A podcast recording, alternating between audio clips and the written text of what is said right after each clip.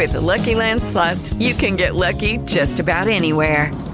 This is your captain speaking. Uh, we've got clear runway and the weather's fine, but we're just going to circle up here a while and uh, get lucky. No, no, nothing like that. It's just these cash prizes add up quick. So I suggest you sit back, keep your tray table upright, and start getting lucky. Play for free at LuckyLandSlots.com. Are you feeling lucky? No purchase necessary. Void where prohibited by law. 18 plus terms and conditions apply. See website for details. Hello, it is Ryan, and I was on a flight the other day playing one of my favorite social spin slot games on chumbacasino.com. I looked over the person sitting next to me, and you know what they were doing? They were also playing Chumba Casino. Coincidence? I think not. Everybody's loving having fun with it. Chumba Casino is home to hundreds of casino style games that you can play for free anytime, anywhere even at 30,000 feet. So sign up now at ChumbaCasino.com to claim your free welcome bonus. That's ChumbaCasino.com and live the Chumba life. No purchase necessary. VGW. Void prohibited by law. See terms and conditions.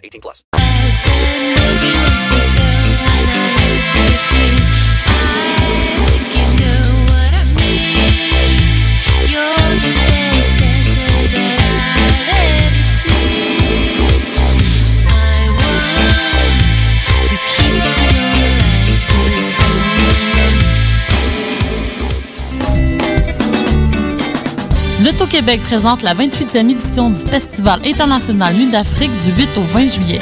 Venez découvrir les plus grands noms de la musique du monde. Du Mozambique, les rythmes marabanta de Banda Kakana, le très attendu Admiralty et son reggae dancehall, les Rolling Stones de la salsa de Cuba Los Van et le retour de la superstar africaine le reggaeman Tikenja Fakoli. Combinez les spectacles de votre choix grâce au passeport Nuit d'Afrique. Pour plus d'informations, www.festivalnuitdafrique.com. Vous écoutez Choc pour sortir des ondes.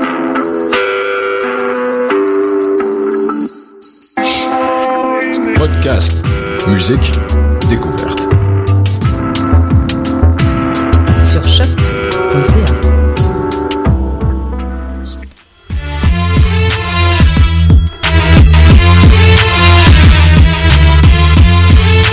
Soccer sans frontières, l'alternative foot. Bienvenue, bienvenue à Soccer sans frontières, édition du 9 juillet 2014. Soccer sans frontières, Volt Alternative Foot sur les ondes de choc.ca. Avec vous, Sofiane Benzaza. La team SSF est là. D'abord, le direct, direct de Paris. Julien, comment ça va? Ça va très bien. Est-ce que tout le monde m'entend? Moi, je t'entends, donc j'espère que le reste t'entend. Donc euh, moi ça va. ok, cool. Excellent. Euh, bienvenue à l'édition du 9 juillet 2014, une édition euh, 100% Coupe du Monde, un peu 98% Coupe du Monde. On a parlé de l'impact de Montréal et on a joqué aussi Réginald Joseph, notre expert football en tout. Salut Réginald. Salut à tous, comment ça va? Très bien, très bien. Et toi, ça roule? Ça roule, ça roule. Nous sommes en direct sur choc.ca. Vous nous écoutez euh, soit sur choc.ca, soit sur TuneIn Radio en direct ou sur votre euh, joueur d'internet, de player de radio internet préféré. En, en, ce moment, euh, la Coupe du Monde joue encore. C'est la demi-finale Argentine-Pays-Bas, toujours 0-0. Euh, ça va en prolongation. Et Robin a failli marquer un but avant la, la fin de la deuxième mi-temps. Donc les Argentins ont eu chaud. Terne un peu comme match. On va en parler, Reg. On va en parler. Pourquoi tu casses comme ça Donc non, je blague, je blague. Donc voilà, euh, le programme Impact de Montréal avec les notes de Reg, trop, trop, de, sapo, trop de Poutine, Saputo d'or pour le, la défaite 1-0 contre Chivas OC. Ensuite 100% Coupe du Monde. Donc euh, on y va pour du 100% foot. Soccer sans frontières, l'alternative foot.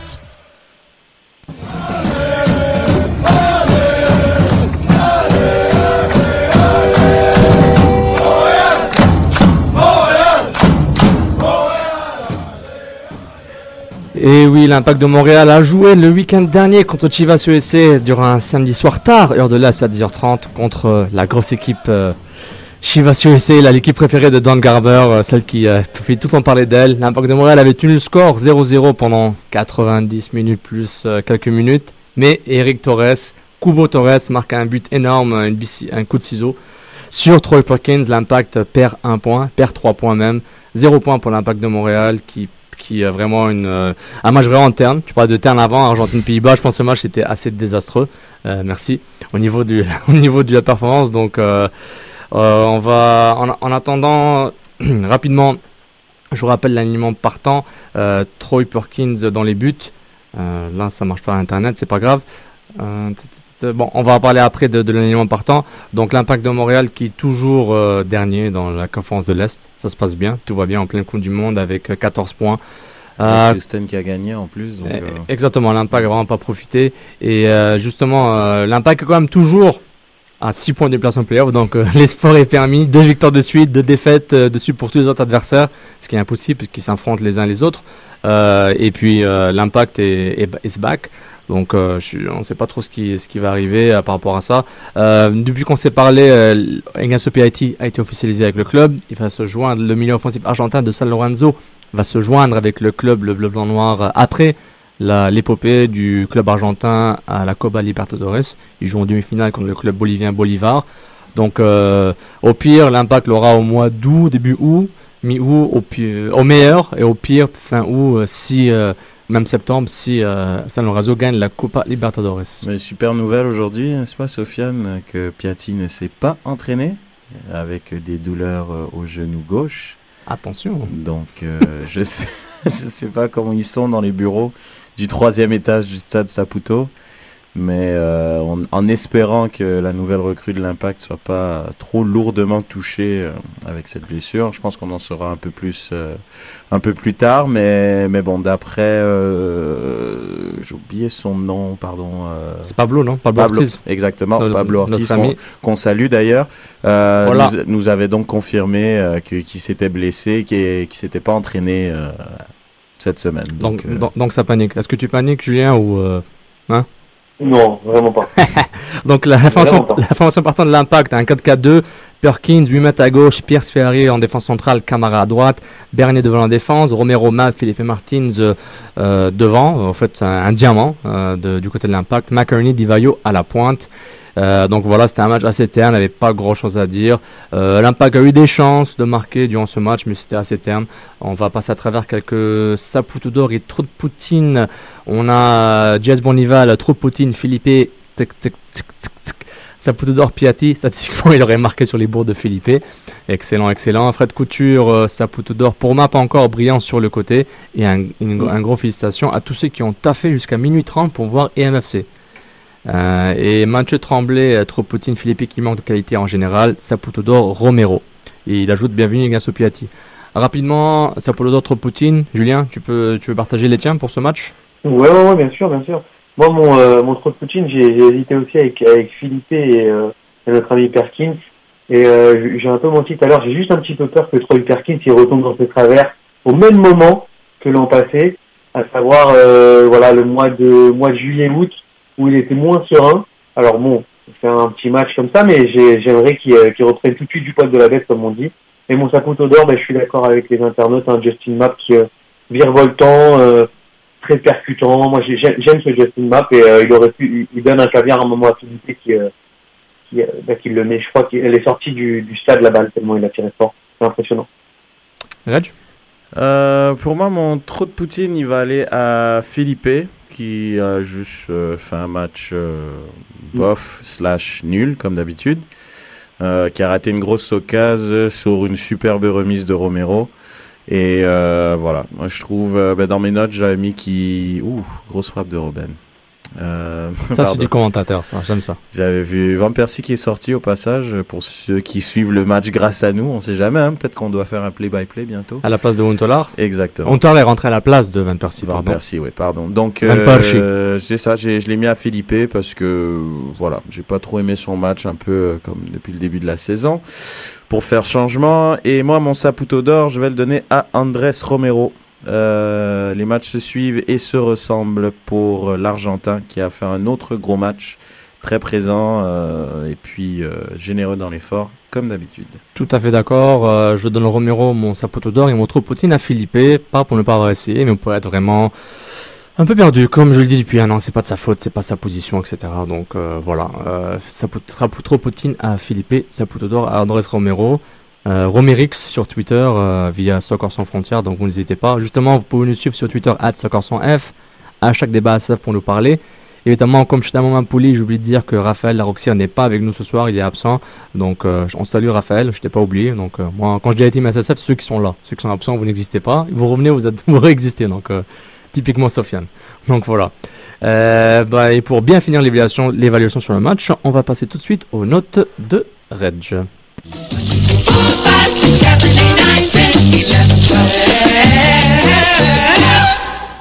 Ouais, bah c'était assez difficile euh, ce match. C'est excitant, je le sens, Ouais, il est- c'est- il est in, c'est difficile de noter un match terne comme ça, parce qu'il y a des joueurs qui ont juste aucune influence, qu'elle soit positive ou négative, donc c'est un petit peu difficile de noter.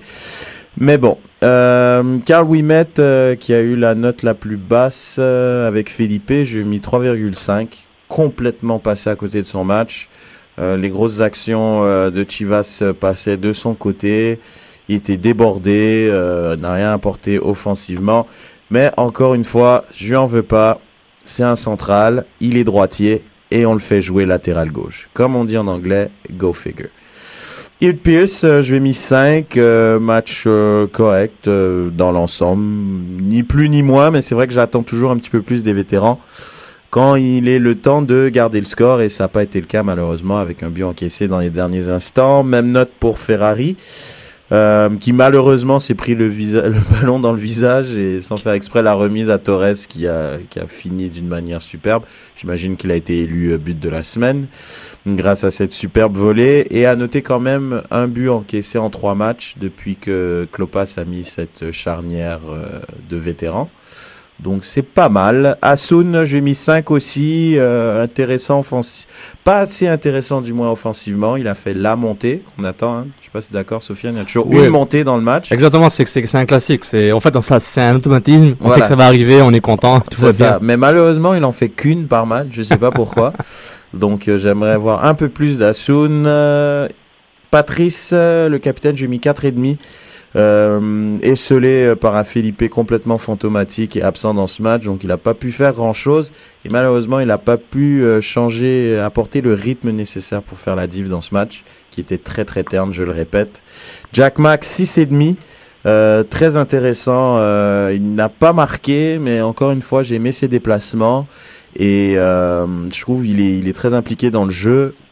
Une seule frappe cadrée, malheureusement. J'aurais aimé qu'il tente un petit peu plus. À l'image de MDV, euh, qui malheureusement les matchs se suivent et se ressemblent euh, de manière euh, négative pour lui. Il est fatigué. hein. Ouais, langage corporel inquiétant, négatif, peu impliqué. bof, honnêtement, moi, je sais pas, j'aimerais bien ne plus le voir commencer.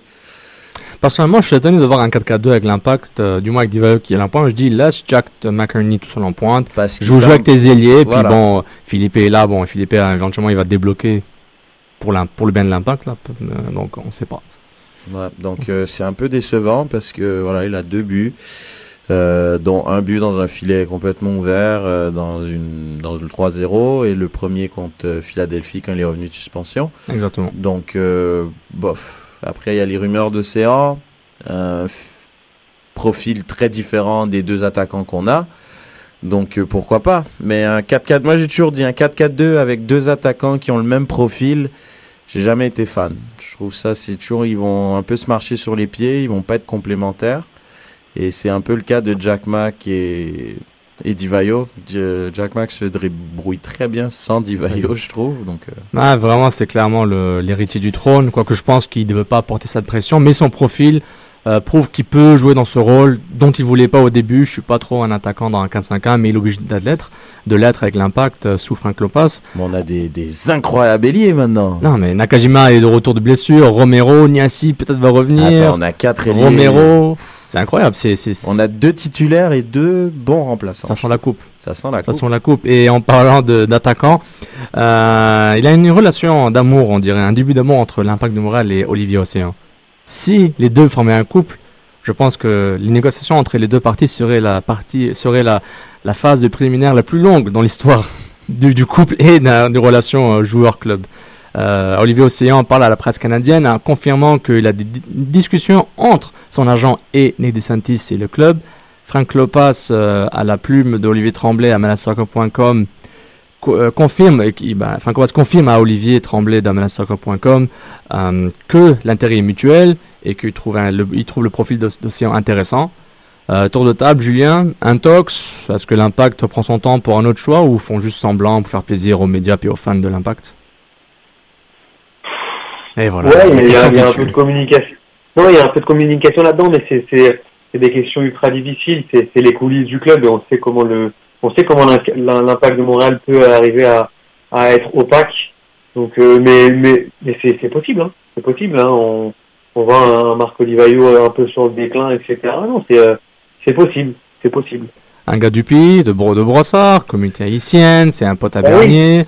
Euh, Reg, euh, est-ce que c'est de l'intox comme information? Est-ce que vraiment sont intéressés à Olivier Océan Bah moi je pense que c'est euh, c'est un mélange des deux parce que j'ai aimé un tweet de je pense que c'était de Nilton George qui disait que justement c'est le fait de parler d'océan c'est c'est un petit peu de baume pour si tu veux pour une saison un petit peu oulala dur contact entre c'est qui Agüero Palacio, Palacio et et le gardien néerlandais. Euh, non, ça, c'est, je trouve, c'est un petit peu, euh, c'est pour mettre un peu de baume, de rajouter peut-être, euh, de parler de grosses rumeurs d'un joueur, un enfant euh, du Québec, un joueur qu'on a envie de venir voir, de voir au sein de l'effectif. Et qui veut venir à l'impact. Et qui veut venir, qui manifeste son désir de venir depuis très longtemps.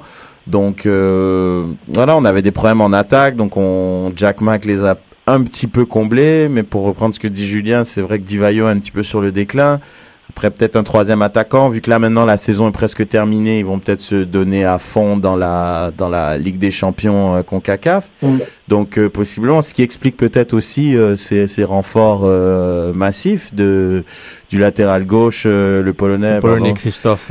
exactement. Christophe quelque chose. De Danzo dans l'axe. donc ça fait quand même beaucoup de joueurs. Donc ça, ça veut dire ils veulent aller loin et participer à, à plus d'une compétition. Des renforts qui auraient pu aider en janvier?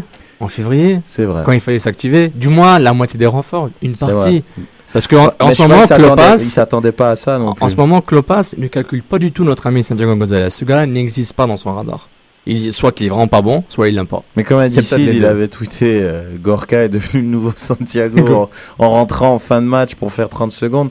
Non, c'est vrai, Santiago Gonzalez n'a même pas eu sa chance, ne serait-ce qu'une seule fois. Et c'est à se demander pourquoi. Pourquoi tu vas chercher un joueur comme ça? Après, tu fais une, une grosse transaction qui a un gros impact au sein de l'effectif en, en échangeant Wenger qui était ton premier choix. Tu vas chercher Jack Mack qui est un joueur établi dans la MLS. Donc c'est bizarre un peu. C'est bizarre, tu échanges Warner, mhm. tu vas chercher Gorka. Là maintenant, euh, Bernardello s'en va. Là on parle de ah Piatti. Ouais, Bernardello est en partie vers le Cruz Azul. Donc euh, c'est voilà, ça, ça fait beaucoup de remue-ménage. Donc euh, voilà, un de plus, un de moins. J'ai envie de te dire. Est-ce que c'est pour gagner en 2014 ou pour préparer 2015 bah, je pense qu'il prépare un minimum 2015 aussi, tout en, rest, en essayant de rester compétitif en 2014. Parce que comme tu l'as dit en début d'émission, il y a que 6 points pour aller en playoff. Donc il suffit d'une série euh, de 3 4 matchs, qui sait ce qu'ils ont déjà fait l'année dernière? Ça semble très lointain comme époque, mais ils l'ont quand même déjà fait de gagner 3 4 matchs de suite. Exactement. Donc euh, pourquoi pas? Mais moi je pense qu'il veut juste étoffer son effectif et préparer tranquillement la saison prochaine pour que les joueurs soient déjà au sein de l'effectif et qu'ils comprennent un peu le système de Klopas. du moins, j'ose espérer. Le système Klopas. On, va le décortiquer un de ces quatre.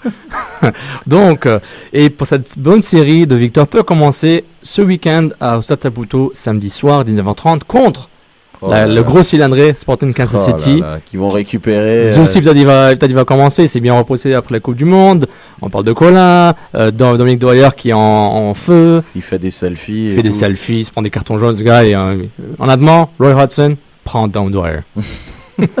à conseil de Sofiane, prend Dom Dwyer. Ah, très euh, bon joueur. Il y a euh, Bezler aussi. Bezler qui va revenir. Donc l'équipe va, être bien. Ouais, non, je crois que ça va être compliqué là pour l'impact. Honnêtement, là, je J'espère pas qu'on va avoir un autre 3-4-0 euh, comme il y a, il y a un mois environ.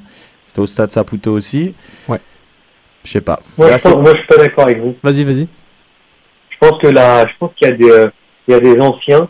Et euh, tu sais, il y, a, il y a un espèce d'orgueil comme ça dans le football où on a la chance d'avoir le retour de Kansas City un mois après la gifle subie là-bas où ça aurait pu se terminer en 6-7-0, ça aurait été normal. Et euh, je pense qu'il y a, honnêtement, je vois pas l'impact à 70. Bah, j'ai envie de te croire, Julien, mais en même temps, tu me parles de d'orgueil, euh, de vétérans, tout ça. Ils sont pris une gifle là-bas. Ils sont venus à domicile, samedi après-midi, beau soleil. euh, tout ce qu'il y a de mieux, superbe stade, le stade, il y a du monde, ça crie, et ils se prennent une autre branlée. Donc, après, en même temps, j'ai envie de te dire, quand tu me parles d'orgueil, ça va être pareil, je veux bien l'orgueil, mais quand le talent suit pas, bah c'est ça, on parle quand même de la meilleure là, équipe on n'est pas, la dans pas la même configuration qu'il y a un mois, euh. C'est Là, vrai. on a, on a commencé à gagner, on a commencé à trouver une, une équipe type, en tout cas un 11 titulaire qui revient assez souvent, et on a surtout retrouvé des, des joueurs de côté qui sont dans notre 4-4-2, les deux joueurs les plus importants dans notre système offensif. Tu vois ce que je veux dire? Ouais, non, c'est vrai. C'est vrai. Donc euh, c'est c'est ça qui est intéressant de voir, qui est intéressant de voir la prochaine étape, hein, parce que ce match-là c'est un match charnière comme tous les matchs, hein, ça c'est sûr. Mais on va voir ce que ça donner contre Kansas City euh, ce, ce week-end. Ah non, Kansas City, après ça va être euh, contre le crew de Columbus, il va y avoir deux matchs à l'extérieur. Columbus qui est un petit peu, après avoir bien commencé, il y a Monsieur Higuain euh, qui s'est un peu éteint, Oduro s'est fait échanger. À donc, Toronto. euh, donc il y, a des- il y a des changements à, à- pardon, à, à Columbus. Ensuite ils vont jouer contre le Real Salt Lake qui ont retrouvé leur gardien euh, Pat, euh, pas Pat, euh, pas Pat c'est à Montréal. Mais il s'appelle Raimundo aussi, je crois, si je ne me trompe pas. Euh, oui, de ce Nick Romando de, Nick de Rimando. Real Salt Lake. Donc ouais, c'est de Columbus, Kansas City, puis à Columbus, puis à Salt Lake, Mm, au, les prochains au stade de Rio Tinto. Excellent, excellent. Donc euh, ça conclut la page Impact de Montréal et euh, on part tout de suite Mondial de Brasil. Mas eu acredito ainda no terceiro gol do Brasil. Estou sentindo muita firmeza. É uma falta. Quem sabe branco. A alegria de um país nos seus pés. Lá vai branco, está autorizado por rebateu.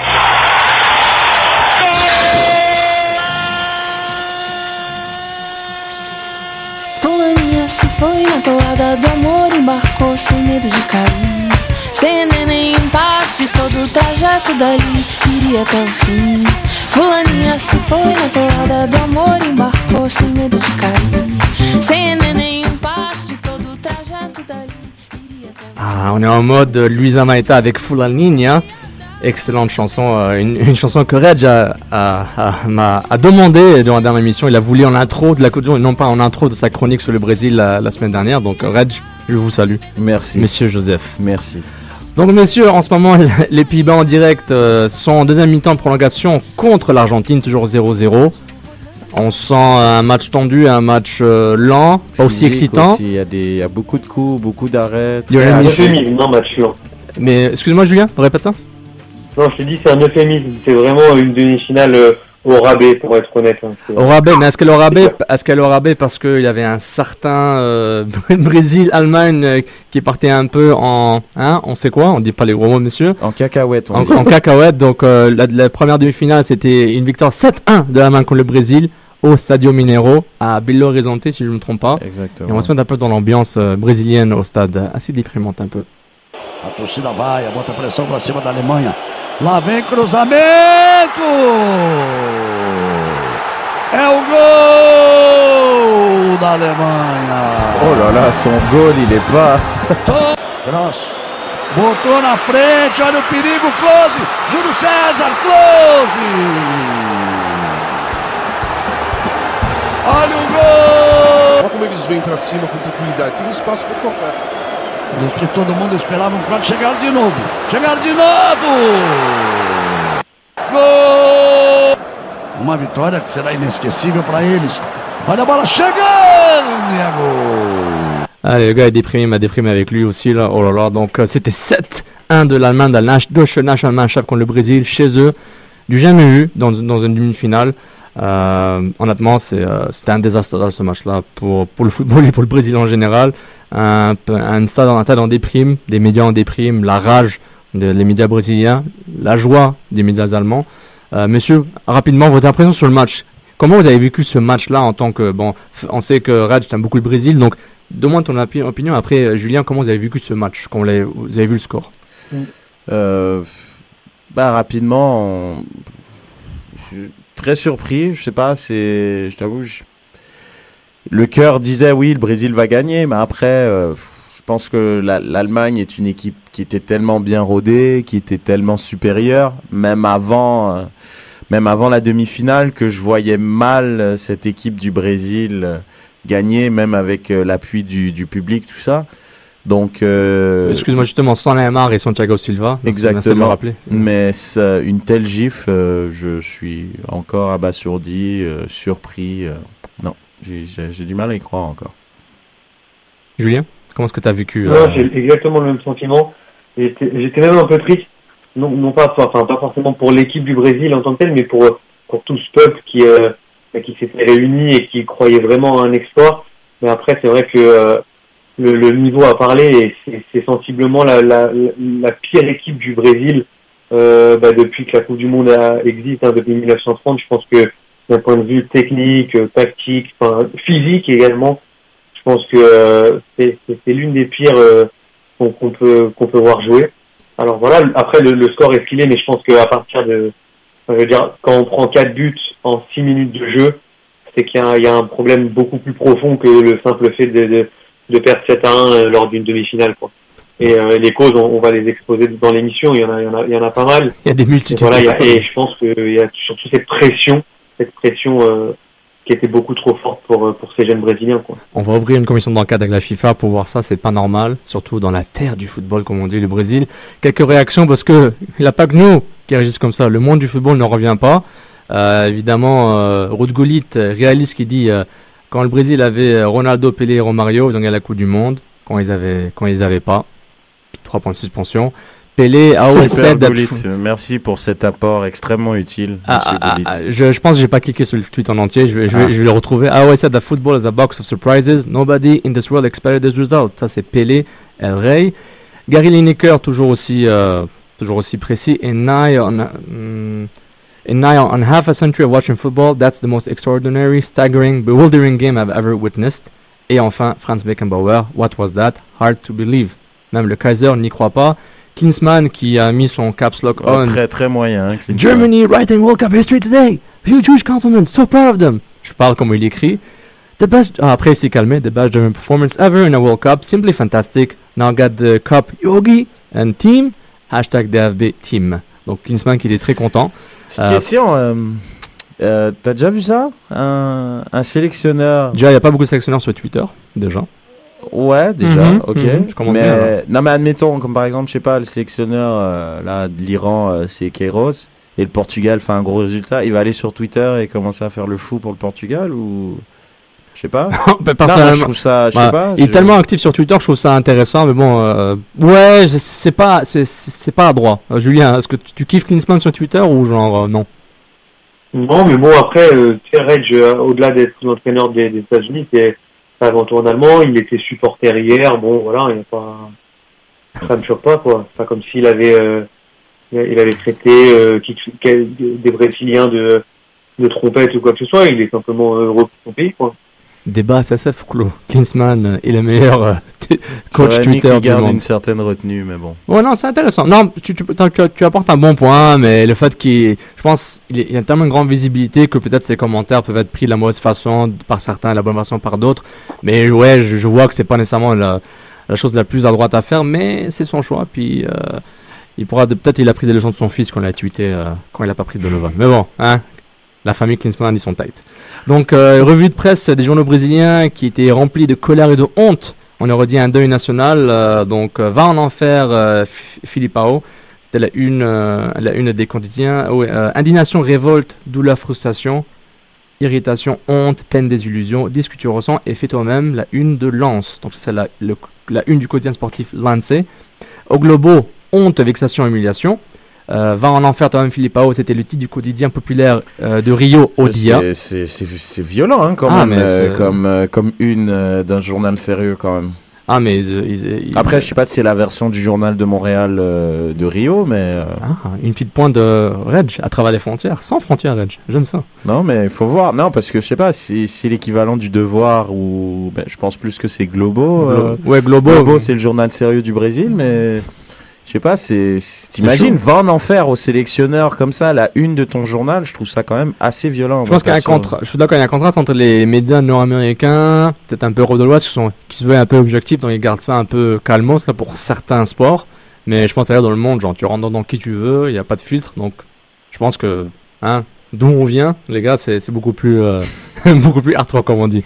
Euh, Donc, euh, je ne vais, vais, pas parler de la presse allemande, on va passer après, quand on, va, on va en parler après quand on, parlera de l'Allemagne. Donc, messieurs, la première question qui arrive à l'esprit, euh, est-ce que, en fait, comment est-ce, que le Brésil peut se remettre de son élimination mondiale chez lui? Est-ce qu'on parle de la sélection la plus titrée de l'histoire? Ils ont reçu une leçon de football des Allemands, mais vraiment les Allemands sans pitié. Maintenant, est-ce qu'ils pourront se relever? Je demande à la question, Julien, est-ce que tu veux commencer? Bah, je pense que je pense honnêtement que ça, c'est ma réponse peut-être bizarre, mais je pense que c'est un mal pour un bien. C'est ce qui pouvait arriver mieux au Brésil. Pourquoi? Parce qu'on a on a des exemples comme ça qui sont arrivés dans, l'histoire du football. On a l'Allemagne qui, euh, dans les années 2000, était au fond du trou et qui, euh, voilà, après une introspection de son football, après aller être allé regarder un peu ses, euh, voisins européens, bah, a réussi à monter, à mettre une politique en place, une vraie structure de formation pour arriver comme ça en 2010-2014 à, enchaîner les bons résultats. On a également l'équipe de France qui est passée euh, qui est passée par un trou béant de 8 ans. Alors même si cette année ça n'a pas été extraordinaire, on sent voilà qu'ils sont en train de revenir. Donc je pense que les gros échecs comme ça très très cuisants, eh ben ça permet en fait de repartir sur euh, ben, sur une nouvelle histoire en gros parce que voilà on va tout effacer, on va effacer Pelé, on va effacer Ronaldinho et With lucky landslots, you can get lucky just about anywhere. Dearly beloved, we are gathered here today to. Has anyone seen the bride and groom? Sorry, sorry, we're here. We were getting lucky in the limo and we lost track of time. No, Lucky Land Casino with cash prizes that add up quicker than a guest registry. In that case, I pronounce you lucky. Play for free at LuckyLandSlots.com. Daily bonuses are waiting. No purchase necessary. Void were prohibited by law. 18 plus. Terms and conditions apply. See website for details. Lucky Land Casino asking people, "What's the weirdest place you've gotten lucky?" Lucky in line at the deli, I guess. Aha, in my dentist's office.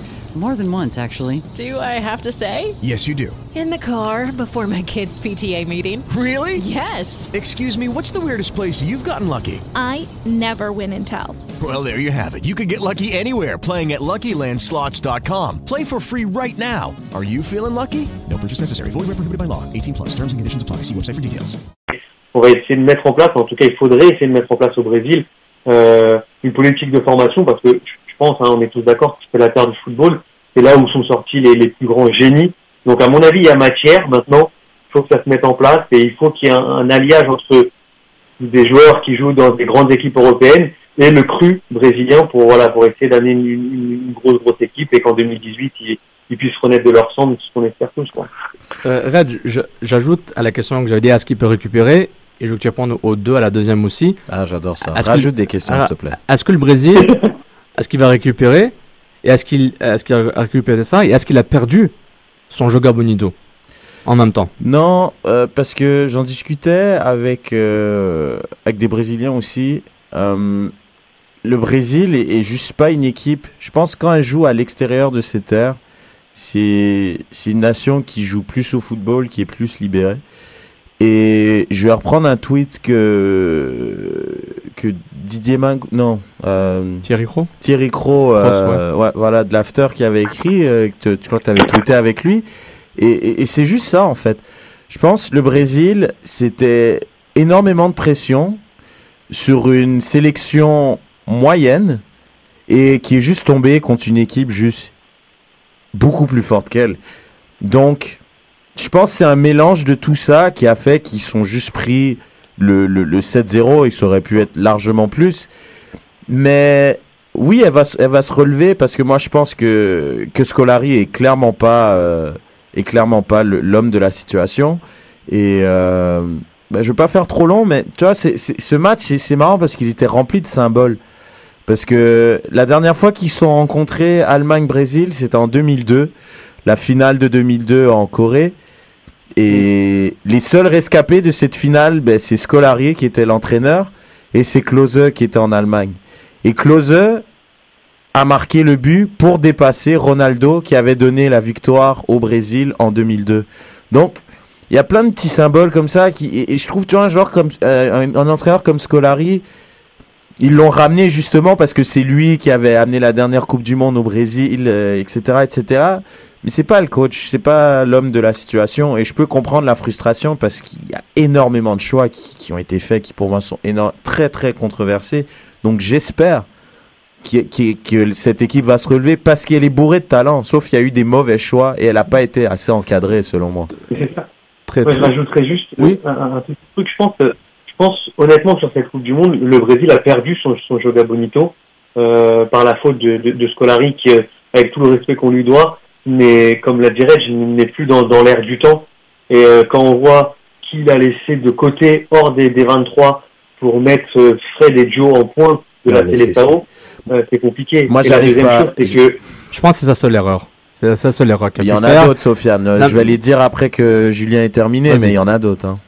Vas-y, Julien. Non, non, ce que, je veux dire, c'est que là où je suis un peu plus inquiet que toi, Rage, c'est que le Brésil avait l'habitude de sortir des génies. C'est-à-dire en 2002, quand ils gagnent, c'est pas une très grande équipe, mais t'as as les trois devant, les trois R, Rivaldo, Ronaldinho et, euh, euh, et Ronaldo, qui font la paire. Là, aujourd'hui, si tu mets Neymar de côté, dans l'équipe euh, 11, dans le 11 de départ d'hier, j'ai du mal à trouver euh, un joueur de classe internationale. Il y a peut-être des bons joueurs, voire des très bons à la limite, mais j'ai du mal à trouver un joueur de classe internationale. Et c'est compliqué quand tu t'appelles le Brésil d'arriver à, à, ce- à- à cette chose-là. Euh, excellent Julien, très bon point. Mais ce que je voudrais ajouter à ça, c'est que je trouve qu'on on- on fait trop d'amalgames et trop de raccourcis quand on dit genre le Brésil n'a plus le Joga Bonito. On, on vient faire la démonstration avec l'équipe de 2002 qui était vraiment très défensif. Qui avait une base défensive très très forte. Un milieu de terrain axé sur la défense, mais c'était les trois heures, comme, comme avait dit, qui faisaient la différence. Rivaldo, Ronaldo et, et Ronaldinho. Donc, à un moment, quand on dit le Joga Bonito est parti, en fait, il est parti il y a longtemps. L'équipe de 70 n'est plus là. Le Pelé, les Carlos Alberto, euh, qui ne sont plus là. Donc, le Brésil est obligé de jouer avec ses armes. Ses armes, on est un peu omnubilé par avoir ces défenseurs de classe internationale, certains qui étaient en méforme, d'autres qui étaient absents comme Thiago Silva contre le Brésil.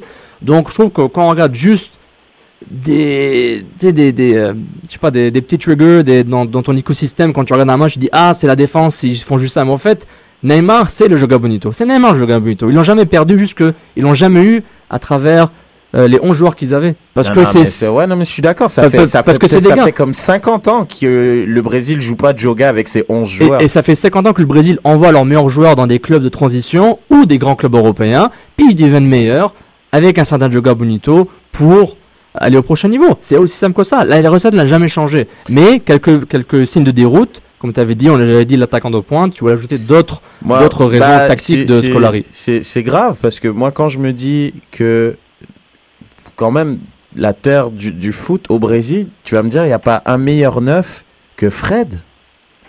Sans déconner, Fred. C'est c'est c'est c'est quoi? Il, il se fait il fait rire de lui même dans son club au Brésil quoi. Je parlais avec un Brésilien. C'est c'est une blague ce gars. C'est une blague. Ils ont montré tu sais une map avec euh, les, les points chauds de où il, où il a circulé dans le match. Le, le rond central est le lieu où il était le plus dans le match.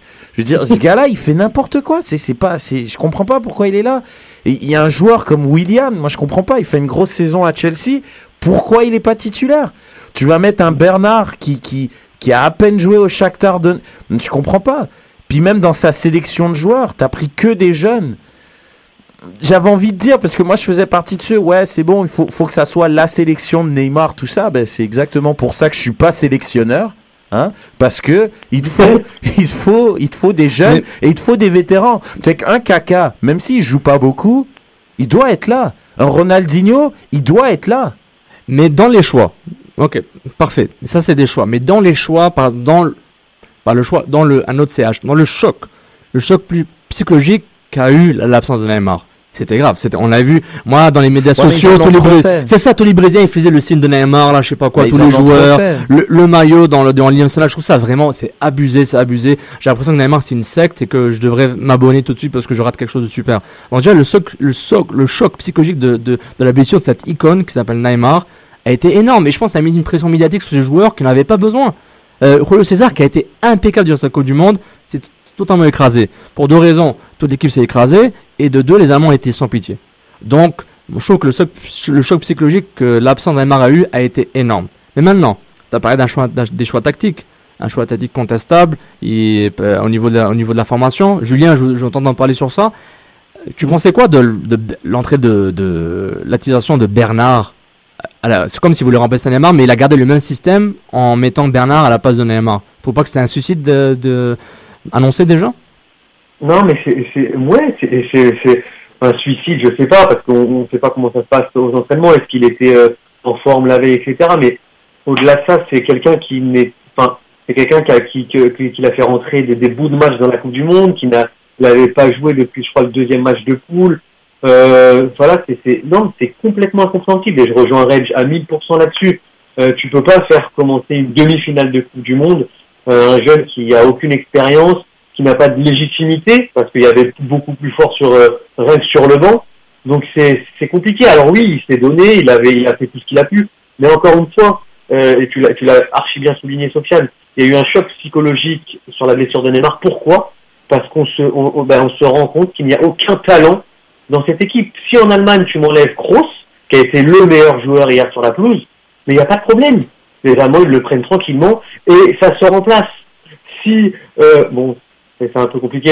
C'est vrai qu'aux Pays-Bas, si t'enlèves Robben, c'est euh, c'est beaucoup plus compliqué. Mais c'est des équipes comme ça où euh, tu sens qu'ils sont sûrs en fait, qui, qui ont des, certitudes pour aller au devant de, de méconvenus comme la perte de leur meilleur joueur.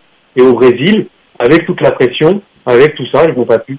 C'est dommageable pour euh, pour ce- cette nation-là. Non, mais tu vois, parce que là, tu vois, Sydney, il, ressort là, il ressort des trucs. Il, dit que je fais mon mea culpa euh, parce que quand il avait sorti le 11 euh, en mai, la liste des 23, pardon, et que j'avais dit ouais, c'est une super équipe.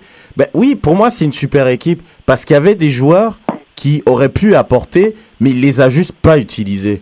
William. Bah, William, entre autres, il l'a pas utilisé. Hernanes, qui est un joueur exceptionnel, il l'a pas utilisé. Ah, numéro 10 Euh, si- moi, je comprends pas. Il, y a, il a des joueurs dans son effectif qui auraient pu apporter quelque chose. Oui, il y a des absents, mais après, les absents, ils, sont, ils ont toujours tort. Il a fait un choix de pas les prendre, c'est pas grave. Il a 23 joueurs. Mais à la limite, il aurait peut-être pu essayer un système de, de, de faux neuf. Il joue, j'allais dire l'impact. Le Brésil jouait à 10 avec Fred. Il jouait à 10, il servait à rien. Mais le problème, c'est que. Reg, c'est là- mais, là où- mais, c'est mais- là où le- Oui, vas-y. Non, mais c'est là où Joga Bonito l'a perdu. C'est pour ça que je reviens sur cette expression. C'est que quand au milieu de terrain, tu choisis de commencer avec Luis Gustavo, Fernandinho et que tu ne fais rentrer Paulinho, c'est qu'à aucun moment, Ah non, c'est tu as envie d'être créateur. À aucun moment. T'as déjà vu une équipe du À Brésil avec moment. 3-6 sur le terrain? C'est du jamais vu. Même, même, en, même en exactement. 94, il y avait que Dunga. Tu regardes en, en Exactement. 98, t'as des, t'as des, euh, pas, pas en 98, en 2002, t'as des, Leonardo. Emer- Em- ouais, Leonardo, pardon. Après t'as Emerson. Après t'as des Roberto. Il y a toujours un 6, il y en a pas trois. Là, il il en a mis trois en même temps. Je veux dire, quel, quel Qui se jeu ressemblent exactement, quasiment le même profil, quasiment. Exactement. Alors, je, honnêtement, euh, le même profil. Ouais, ok. Non mais Luis Gustavo, c'est un joueur qui justement, il est capable de récupérer. T'as pas besoin d'en mettre un autre comme lui à côté. Ouais. C'est une perte de joueur de mettre un joueur comme ça, un autre Luis Gustavo. Luis Gustavo est assez technique justement pour récupérer des ballons et pour apporter offensivement. Va pas lui mettre un Paulinho qui a deux pieds gauche et qui sort d'une saison horrible avec Tottenham en plus. C'est ça que je comprends donc pas. en fait, c'est le staff technique qui a pêché Ben parce n'importe quoi. Parce qu'ils ont aussi Carlos Alberto Pereira comme directeur technique de la sélection. Donc normalement, Ça a été un flop de, toute façon. C'est lui qui était là en. Je crois que c'était lui qui était là en 2006. Là, c'était lui le coach euh, Ouais. en Allemagne. Il a fait n'importe quoi lui aussi. Euh, juste un petit rappel en live, euh, penalty entre, ça va en penalty Ah, entre l'Argentine et les Pays-Bas. Messi vient de marquer. Et le, Ah, le- merde, le j'ai premier raté penalty de l'Argentine, euh, le premier, but- le premier, à- le premier Hollandais à, à rater son tir, bah, en fait Romero, Romerix, Andrés, Andrés Romerix, l'autre Romero a fait l'arrêt sur pas le vrai. premier tireur. C'était sur qui? Euh, Un défenseur, je pense euh, Clap, non pas Ah Clap. ouais. Euh, Eh, c'est pas mal ça, hein, quand même. euh, Et Robben qui marque, donc le, 2-1. le coach, il a fait tirer quand même Messi en premier. Il y a Donc- beaucoup de coachs qui gardent leurs meilleurs joueurs un peu plus tard quand même. C'est c'est pas mal. Ah, c'est comme ça qu'il le gère bien. Donc en direct, Pays-Bas, Ah, euh, moi je suis en retard, Argentine. j'ai que. euh, Ouais, tout dès que sur Internet, c'est en retard. Mais justement, monsieur, il y a un dernier point qui va nous transitionner vers, les, vers nos amis allemands. La- une des dérouts de ce Brésil, c'est la montée en puissance allemande. Hein, les clichés, ça une bonne vieille Mercedes, là, diesel, qui est parti en mode turbo, qui a vraiment écrasé tout, tout sur son chemin. Quelques chiffres de ce fameux Mini Razo, qui appelé maintenant, euh, cette défaite 7-1 s'appelle maintenant au Brésil le Mini Razo, en référence au, au stade Mineiro, donc ils sont pris 7-1, donc c'est un nouveau, un nouveau euh, concept au Brésil. Euh, ben justement, on avait parlé de Miroslav Klose, il a marqué son 16e but de Coupe du Monde. Il bat le record euh, gardé par Ronaldo, le vrai. Euh, donc, un euh, gros symbole ça. hein. un grand symbole. Contre le Brésil, au Brésil. C'était le deuxième but, c'était pas un but cadeau, il s'est Ah. donné. Il l'a mis titulaire, Joachim Löw l'a mis titulaire, donc c'était assez intéressant de, de voir ce que ça donne. La presse, euh, la presse allemande. Ouï, ouï, la frappe de Garay. Ouh, pas mal, pas mal. Donc c'est. euh, Pardon, Sophia. eh, pas de problème, pas de problème, on est en direct. Euh, la presse allemande, le quotidien populaire Bild, le quotidien populaire Bild avec une photo de Kroos qui a marqué deux fois, euh, dit 7-1, il n'y a pas de mots.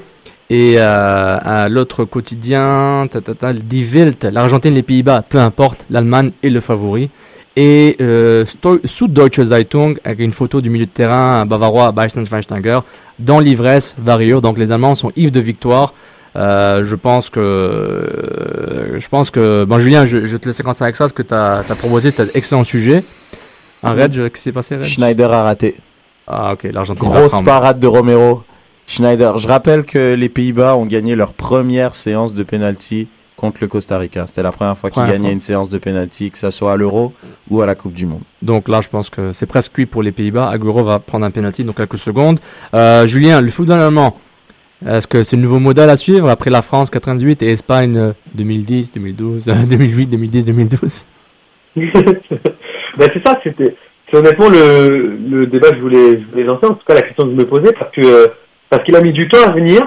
Et euh, depuis 2006, depuis l'arrivée de, de, de l'eau hein, euh, à la tête de l'équipe allemande, on sent un style euh, vraiment qui commence à, à naître euh, du côté allemand. Et on sent surtout un vivier de joueurs assez impressionnant qui est apporté par le Bayern Munich. Mais il y a une patte. Alors, ce qui est bizarre, c'est que tu disais une montée en puissance de cette équipe, et pour autant, ils ont fait un, un tournoi en dents de c'est-à-dire une grosse performance contre le Portugal avec les, les circonstances de match. Ensuite, ils se font bouger contre le Ghana, puis ils ont la main mise contre les États-Unis, puis ils vont jusqu'aux prolongations contre l'Algérie, c'est compliqué, un bloc défensif. Contre la France, ils y vont mollo mollo, mais ils gagnent parce qu'à la fin, c'est toujours les Allemands qui gagnent. Hein, Gary. Oh, attends, j'aimerais Et en bien- demi Je vais rebondir là-dessus, hein, parce que là. non, non fini Julien et Reg tu vas répondre après Et, en- et en demi, et en demi, bon, ils jouent, enfin, ils jouent à leur niveau, oui, ok, mais en face, il y a des flots, donc c'est compliqué de, de dire une montée en puissance quand il y a, il y a 5-0 en 30 minutes. Alors oui, ils ont, ils ont joué leur jeu, mais est-ce que le Brésil a vraiment répondu? C'est une autre question. Est-ce que, que vous Par préférez contre, ce que je suis d'accord, c'est qu'il y a vraiment un style qui est imposé depuis 2006, et je pense qu'on va commencer maintenant à regarder le football allemand de façon différente. Est-ce que vous préférez peut-être une confirmation d'une montée en puissance qui a duré depuis 2006, qui a commencé en 2006 peut-être? Avec ces, jeunes-là qui ont été intégrés avec les vieux. Bon, Balak a arrêté en 2004, euh, il avait les Ozil, Ozil a commencé en 2010, mais il avait en 2006 un petit début euh, sur, sur Jürgen Klinsmann, et l'Argentine vient de battre euh, les Pays-Bas sur penalty. Ah, tu l'as. Donc, Ah euh, Putain, il casse le punch. Donc finale, c'était une finale Allemagne-Argentine. C'est- on recommence, c'est un, un rematch de 1990 en Italie où l'Allemagne avait battu l'Argentine 1-0. Sabella, sélection d'Argentine, super content. Donc euh, voilà, on aura une finale Allemagne-Argentine, un vrai classique des classiques. Donc voilà, Red, tu voulais ajouter par rapport à Julien et moi. Bah, moi, par rapport à ça, je trouve que la. Moi, justement, l'Allemagne, oui, elle a fait forte impression, et puis des gens peuvent dire que c'est en dents de scie, parce que j'ai quand même vu des sacrés tweets. Hein. J'ai quand même vu des. euh, ah ouais, euh, c'est vrai qu'une équipe de France comme ça, l'Algérie aurait pu gagner. euh, avec une équipe. euh, non, euh, comment ils ont dit Non, ça non. Comment ils ont dit ça? Ils ont dit ah ben en fait euh, l'Algérie a super mieux paru que ça. Euh, la France, euh, ouais bon s'ils avaient accéléré un petit peu, ils auraient pu battre l'Allemagne. L'Allemagne était en Préparation. dire Ouais non mais Ils ont chauffé doucement, c'est Ouais, voilà. comme un diesel, Exactement. ils sont- Ils ont monté, ils sont montés en puissance. Ils ont contre la France, la France n'a pas joué. Ils n'avaient pas besoin de pousser plus que ça. Ils ont juste géré leur match. Donc moi je pense pourquoi c'est la meilleure équipe, c'est ils ont le meilleur gardien. Ils ont une défense. Honnêtement, elle est extrêmement solide. Ils peuvent jouer Bah, beaucoup. sauf, sauf quand Mertesacker jouait pas de Hummels. Parce que c'est, ça Ouais. dépend oui. vraiment de Hummels qui vraiment, c'est lui qui garde la baraque. Parce qu'il était pas là contre l'Algérie, ça s'est vu. Donc ça aide un peu Boateng, tu sais, comment il aime errer un peu là. Qu'est-ce qui fait la force de cette équipe surtout, c'est aussi c'est au niveau des changements. Il y a un joueur qui sort, il y en a un qui rentre, il apporte tout autant que le mec qui est sorti. Elle est là la diff. Il peut il peut modeler son son son on peut faire un 3-4-3 s'il veut, il peut faire un 4-3-3, il peut faire un 4-5-1, il peut faire n'importe quoi. Tous les joueurs apportent à l'équipe et moi c'est ça que je trouve qui fait que cette équipe elle est aussi forte, elle est aussi dominante et qu'elle va être dure à arrêter et c'est des jeunes joueurs qui ont été intégrés, comme tu as dit, Sofiane, il y a longtemps. J'en parlais avec mon père, il me dit, mais c'est une équipe de vieux, regarde Van Steiger. Mais non C'est un vieux concept, ça. Van Steiger, il est pas vieux. Il a 29, 30 ans, ça Il y a- fait juste 15 ans qu'il est dans le Mais- foot et qu'il joue au haut niveau. Il y a une expérience d'un gars qui a joué 15 15 Coupes du Monde quasiment quand, on voit ce qu'il fait. C'est hallucinant. Et il y a une culture de la gagne qu'il n'y a juste pas dans les autres équipes. Et il faudrait s'en oui. inspirer. C'est incroyable. Il y a quand même, à noter rapidement, quatre demi-finales de Coupe du Monde d'affilée. C'est du jamais vu. C'est hallucinant, cette équipe-là. C'est pas une coïncidence. Julien, il y a- tu- oui Il y a aussi, il y a aussi une. Là, on on sait qu'aujourd'hui, dans le football moderne, il y a beaucoup de choses qui se jouent au milieu du terrain. Et quand on voit le trident, euh, bah, par exemple celui d'hier, c'est euh, c'est du très très très lourd. Et quand on voit le trident brésilien de l'autre côté, ben, on comprend tout de suite qu'il y a un désavantage. Là, il y a, il y a quelque chose qui va se passer là dans le match parce que la mainmise technique de Kroos, Kedira et notre ami Schweinsteiger, elle a été, elle a été euh, vraiment trop prédominante par rapport à, à celle du Brésil pour espérer quelque chose des Brésiliens. Ils les ont massacrés. Même sur papier, c'était déjà supérieur à, aux trois gars random du Brésil. Je ne même pas les nommer. Sur papier, parce que, ah, Kroos, c'est, ce gars est devenu une sorte de cerveau, ce gars-là. C'est un, pour moi, j'ai l'impression que c'est un numéro 10 qui joue numéro 8, 6. Ou... Vraiment, ce gars-là est hallucinant. C'est, il est vraiment, vraiment, il les a, au fait, celui qui a tué la, la Seleção avec ses deux buts en 30 secondes. En 6 minutes, j'exagère, mais, euh, non, en 2 minutes, il a fait un doublé en 2 minutes. Il est tellement adroit. C'est pied droit, pied gauche, euh, dans la surface, extérieur de la surface. Exactement. Il est, il est exceptionnel, ce Il a, joueur. il a Schweinste- Exceptionnel. Schweinsteiger qui avait le rôle de Kroos il y a peut-être 4 ans, 8 Ouais. ans. Maintenant, il devient une sorte de. Il nettoie un peu, il casse un peu le jeu, mais il est capable de relancer intelligemment. Il va avec la défense. Avec il- l'âge, tu, tu recules. Exactement, puis il, il défend les latéraux. Donc, c'est l'implication de ces joueurs-là qui jouent avec eux. Puis, mon gars préféré, Kedira, le gars là, c'est une vraie dynamite. Il joue le rôle entre Kroos et, et Schweinsteiger. Il Mm. est là quand il faut, il recule quand il faut, il monte vers le côté, il apporte le surnombre dans la boîte de la surface de réparation quand il le faut, il tire. Vraiment, ces gars-là, c'est c'est incroyable. Puis, c'est- Kedira, à, à, à 27 ans, il reste encore peut-être une Coupe du Monde dans, la, dans, dans, dans les jambes. Kroos a 24 ans. Euh, Schweinsteiger, c'est le plus vieux. Puis je pense qu'il a, il a 29 ans. Donc, Il y en a d'autres qui arrivent. Il y a, des Sidney Sam, il y a des Draxler qui arrivent. Il y a pas mal exactement. de jeunes. Il y a une bonne relève. Et t'as dit, t'as dit les gars qui, arri- qui arrivent du banc. Sur-le, sur-le qui a, qui a tué l'Algérie en, en huitième de finale, qui a fait un gros gros match contre, contre, le, contre le Brésil quand il est rentré. Il a marqué un but magnifique. Je pense que c'est le but du 6-0 ou 5-0. Donc voilà. Mais il faut qu'on parle d'un joueur parce que je pense que sa performance a été cachée sous le, ce Mm. nuage de cette défaite. Klose, qui vraiment, Ouais. ce qu'il a fait, c'est hallucinant. Euh, pas dans le match, mais euh, être le meilleur buteur en inscrivant le but du, du, du, du, euh, du- du- du 2-0 pour dépasser Ronaldo, qui était le détenteur de ce record depuis 2006, c'est Klose est une légende. Il est Müller pas va le sexy. rattraper, je pense. Thomas Müller. Ouais, je pense. Un autre gars, on a même parlé de ce gars-là, puis incroyable. ce gars-là, il fait une Coupe du Monde hallucinante. Hallucinant. En Je mettrais 2010, juste un tout petit bémol sur Klose. Vas-y. C'est qu'il a quand même marqué, je crois, le, ouais, le tiers, le, le tiers de ses buts en un match. Ouais. Contre l'Arabie Saoudite, Ouais, euh, ça, où moi, gagne moi, euh, c'est- 8-0. Ça, ça m'a toujours Alors la performance est certes louable, mais c'est pas la même chose, quoi. C'est pas comme Ronaldo. Ronaldo, il a pas mis de quadruplé dans un match contre une équipe en, en bois. hein. Justement, c'est là où je voulais en venir. Les gars, vous êtes trop forts. A- C'est super. C'est que euh, le débat qui va ressortir, est-ce que Klose, c'est le, le meilleur buteur de Coupe du Monde, le moins stylé qui va jamais exister? Oui, mais il sera dépassé, justement. Mais c'est ça, mais, mais justement, parce qu'on en parle, parle pas assez, moi je trouve, c'est vrai, le, même quand il jouait au Werder de Brême, au Bayern, à la Lazio en ce moment, c'est pas le gars le plus sexy. Il fait des même quand il était en forme, il fait des courses, il marque des buts vraiment de renard de surface. Bon, c'est vrai, c'est trois buts contre l'Arabie Saoudite. Euh, quel autre Bon, il a marqué deux buts contre Costa Rica, deux buts contre l'Équateur en 2006, mais on n'oublie pas les gars, il a marqué un gros gros but, c'était contre l'Argentine. Il a marqué deux buts contre l'Argentine en 2010 en quart de finale. Euh, ils a- donc il était, il, il était encore enfant, mais il a, il a quand même marqué contre, contre des grandes sélections. Donc c'est vrai, allemand, Klose, le gars il parle nécessairement beau gosse, il, il a des shorts bizarres, on dirait un gars des années 80. Donc à vous, hein, c'est c'est le moins sexy, c'est le moins stylé des, des, des euh. Peut-être, mais c'est c'est efficace et je pense si on n'en fait plus des attaquants comme ça. Mm. Il y en a de moins en moins. Il y a Inzaghi qui a arrêté il y a pas très longtemps non plus. Et c'est des c'est vraiment des attaquants qui qui avaient le flair, qui De surface. Voilà, des vraiment des renards de surface qui étaient bien placés, qui pouvaient marquer pied droit, pied gauche, de la tête, euh, du de l'épaule, du genou, de la cuisse. Ils pouvaient marquer n'importe comment. C'est des buteurs. des buteurs. Il y a un peu Suarez qui est dans ce registre-là, mais Suarez est beaucoup plus technique ouais. pour le réduire à juste un renard de surface. Mais il y en a plus des attaquants comme ça. C'est vraiment une race qui existe plus. Et, et bravo, bravo à quand même à à, à d'avoir quand même battu ce record parce que c'est un gros record. Ouais. Il, bravo, bravo. Franchement, c'est un grand joueur.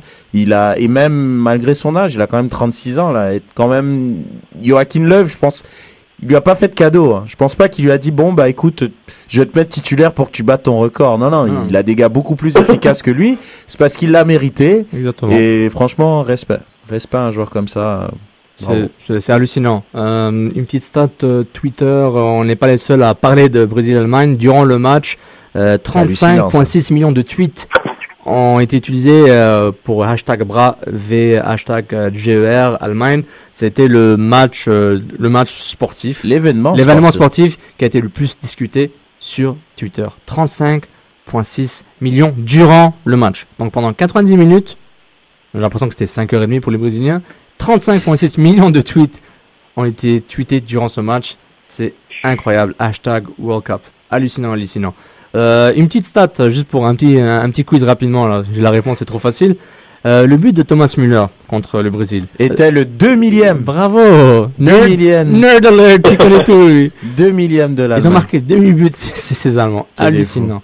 Hallucinant, hallucinant. Bravo. Puis, pff, en- en- incroyable, incroyable. Et puis, euh, c'est ça, ben, on a parlé de Miroslav Klose qui dépasse Ronaldo, Gerd Müller et, euh, et, euh, et Juste Fontaine. Donc, en allemand, c'est hallucinant. La machine allemande est incroyable. Et peut-être, bon, pour conclure l'émission, on sait que l'Argentine a, battu euh, les Pays-Bas. Donc, bon, Messi a été euh, vraiment poussé fort. On va en parler, on va parler de la finale la semaine prochaine contre, contre l'Allemagne. Bon, est-ce que, est-ce que Messi, moi pour moi, je le dis tout de suite, Messi pour moi c'est déjà une légende. J'attendais juste qu'il fasse une bonne Coupe du Monde, une vraie c'est un leader.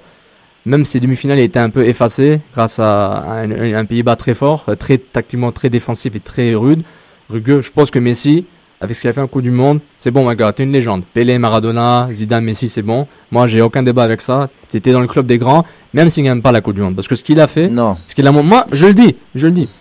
Mais, euh, Je- je le perso, dis. perso, je vais pas être d'accord avec toi parce que il faut qu'il la gagne. Parce que tous les, toutes les personnes que tu as nommées, ils ont gagné une Coupe du Monde et ils ont été dominants avec leur sélection et en club. Bon, en club, euh, c'est vrai que dans le temps de Pelé, le club, ça avait un peu moins d'importance. C'est vraiment les Coupes du Monde. Il en a gagné trois, dont sa première, il avait 17 ans. Donc, c'est un vrai truc, là. Non, mais je te parle pas d'un gars qui était en sélection, qui est un petit peu effacé et il met des triplés euh, quand il joue contre la Bolivie. euh, donc, non, non, moi, je te parle vraiment de joueurs qui sont impliqués. Tu vois, moi, s'il avait eu la même Coupe du Monde que Rames Rodriguez et qu'il la gagne pas, peut-être.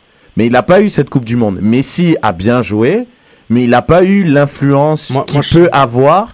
Donc, Moi, je pense juste que le standard est tellement haut pour lui qu'on a vraiment une, une, une image, il a une image d'un œuvre très limitée. C'est mon avis. Il y a un bémol, il y a un bémol qui va toujours rester parce qu'il n'est pas aussi dominant avec le Barça qu'il est en sélection. Là, c'est sa meilleure année en sélection euh, avec l'Argentine, c'est sa meilleure année à vie en termes de buts et en termes d'influence.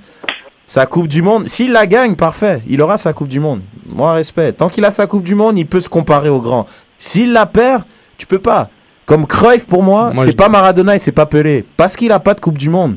Donc, tu vois ce que je veux dire? C'est quand Ouais, même des mais- grands joueurs, mais c'est pas ces légendes-là. Ah, moi, pour moi, Cruyff, c'est une légende. George Best, pour moi, c'est une légende. C'est des gars-là qui ont marqué le football, Ouais, qui ont y a été les- dominants. Ouais. Mais, en tout cas, c'est un autre débat, mais je, je, je veux juste, euh, Julien, si tu veux ajouter sur ça, par rapport l'héritage ou le destin de Messi. Est-ce que c'est bon? C'est fait? Est-ce qu'il est déjà une légende euh, officialisée? T'as mis le mais- tampon et tout?